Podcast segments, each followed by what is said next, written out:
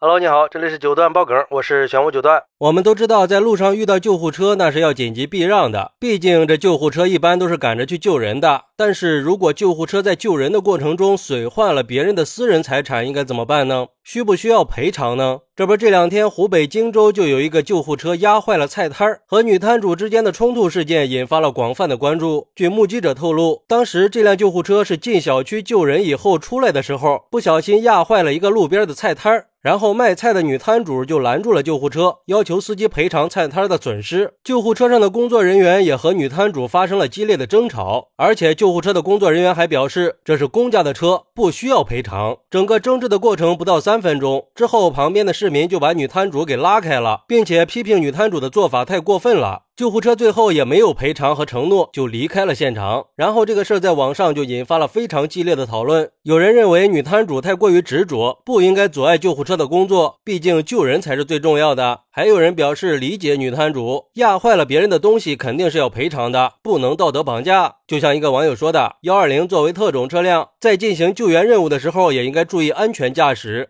而且，如果在驾驶的过程中出现了损坏别人物品的情况，应该有一套赔偿机制，而不是一味的以救人为理由去解决一切事端。更不应该滥用救护车的紧急救援权利去道德绑架，让遭受损失的一方自认倒霉。病人当然是很重要的，但是人家卖菜起早贪黑的赚点辛苦钱，他也不容易啊！赶紧赔了人家的菜钱再走，那也耽误不了多少时间。不要说人家泼辣不泼辣的，做人做事要讲道理和换位思考。你想要别人理解你的。时候也请你想一想别人的感受，难道为了救人损害了别人的利益就可以逍遥法外了吗？就可以仗着自己救死扶伤去光明正大的道德绑架了吗？普天之下没有这种不讲理的道理吧？损坏东西要赔偿，这是小学生都知道的道理了。关键是解决这个问题其实也很简单，救护车司机第一时间按照实际金额赔偿就是了。所以因为这个事儿耽误的三分钟责任，应该让救护车司机承担。还有网友认为可以理解这个阿姨的心情，而且索赔也是没问题的。但是拦住救护车确实是不负责任的的行为，很可能会影响到病人救治的效果，甚至导致病人有生命危险。阿姨可以先记录一下车牌号。拍个视频，然后报警找相关的负责人和单位去进行索赔，而不是现场拦着救护车不让走。不过，也有网友认为，不管怎么样，救人都是至关重要的。难道东西比人命还重要吗？在我看来，虽然压坏了别人的东西应该赔偿，但是在紧急救援的情况下，人命至上是无可争议的原则。毕竟每一条生命都应该得到我们的尊重，而且给急救车让路是所有人都应该知道的最起码的常识。故意阻挠救护车救人，如果造成了严重后果，那对自己和别人都是非常麻烦的一件事儿。所以说，再怎么样也应该让病人先去就医再说。我们应该始终牢记人命高于一切，要珍惜生命，敬畏生命，这才是我们共同的责任。不过我觉得吧，这个事儿是有多面性的。一方面是救护车作为执行紧急任务的车辆，它的使命是拯救生命。阿姨拦车的行为确实可能会延误病人的抢救时间，如果造成了严重后果，那是要追究责任的，并不可取。所以在紧急情况下，还是应该理性冷静的去处理，确保救援工作顺利进行的同时，保障自己的合法权益。比如，就像那个网友说的，可以报警处理啊。但是另一方面，救护车并没有毁坏别人物品的特权，就算是在应急的。情况下，你毁了别人的菜，那也是要赔偿的。虽然说阿姨的行为确实有些过激，可是救护车上的工作人员为什么不能给阿姨留个联系方式，承诺解决问题呢？为什么还要说自己是公家的车不用赔偿呢？这是什么作为啊？不能说因为你是公家的车就让人家自己承受损失吧？这明显是不合理的。当然，这些都是要结合实际情况的。如果说这个阿姨是占道经营，并且救护车已经鸣笛提醒以后，阿姨拒绝让路的情况下，那阿姨就是有过错了。具体情况我们还是等官方通报吧。总的来说，这个事儿就是体现了救护车上的生命和私人财产之间的一种权衡，这也是这个事儿为什么会引起这么多人关注的重要原因。还是希望有关部门可以制定出比较完善的相关法律规定，来明确救护车和私人财产之间的赔偿关系，避免类似的事情再发生嘛。